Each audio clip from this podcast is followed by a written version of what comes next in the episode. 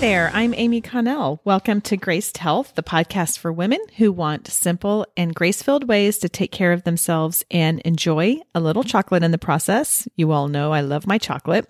I'm a certified personal trainer and nutrition coach who wants you to know your eating, movement, and body don't have to be perfect. You just need to be able to do what you are called to do. We are wrapping up. We've got this week, today's episode, and one more on the series called Ask the Trainer, where I answer questions you may have about your eating or movement or how they work together in about 5 minutes. Today's question is, do I really need to warm up? I could tell you so many different stories. Back when I was running, probably about 10 years ago, I used to just step outside my door and start running. And I know some people who are my age or even older who are still able to do that. I have had clients over the summer show up and they might be a little late, and that is fine. I do not care. I am glad you're here, but I still made them warm up before they jumped in with the rest of us.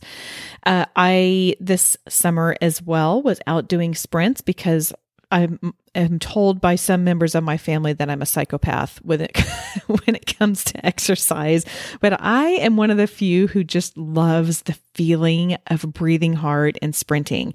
Obviously, the sprints don't go on forever, but I was out there doing sprints. I thought I had warmed up, but for what I was doing, I had not warmed up enough and I injured myself. All of that to say, yes, you really, really do need to take the time to warm up. I talked I think it was last week, in about the Tabata training. Yes, warm up before you do Tabata training. You can do anything you need to get your heart pumping a little bit more and to become a little breathless. Now, one thing I want you to be aware of is it's very common to feel pretty out of breath the first 5 minutes of exercising. If you're a runner, you know this. The first mile is always the worst.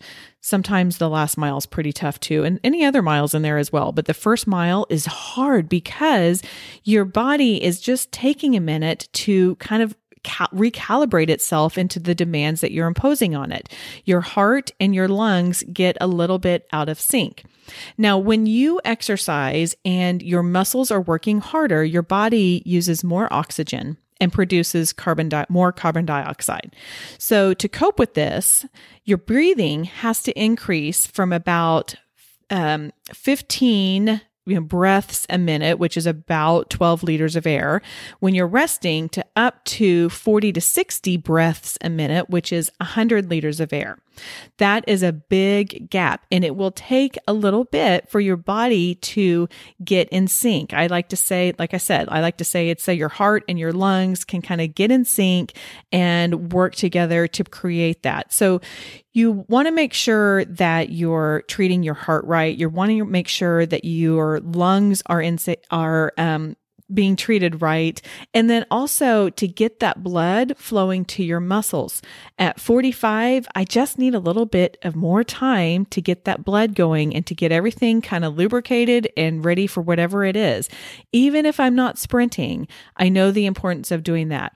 If you are wondering what can I do that's simple? Do some jumping jacks and do some glute bridges. I'm a huge fan of glute bridges. If you are one of my clients, you know this. We do this a lot because that is going to be activating all of the muscles in your gluteus region, not only that big maximus that we all think of when we think of our booty, but all of the smaller muscles underneath. I talked about in one of our previous episodes back in season 1 of 4 exercises you need to be doing in your 40s.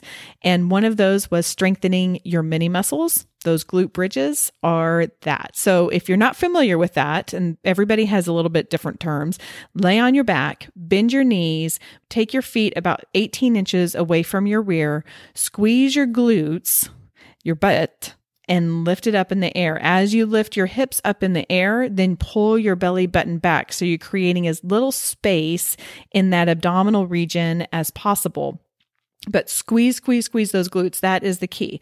Once you are used to doing that, so maybe start off with 10 reps, take a little break, and then do 2 more sets of that.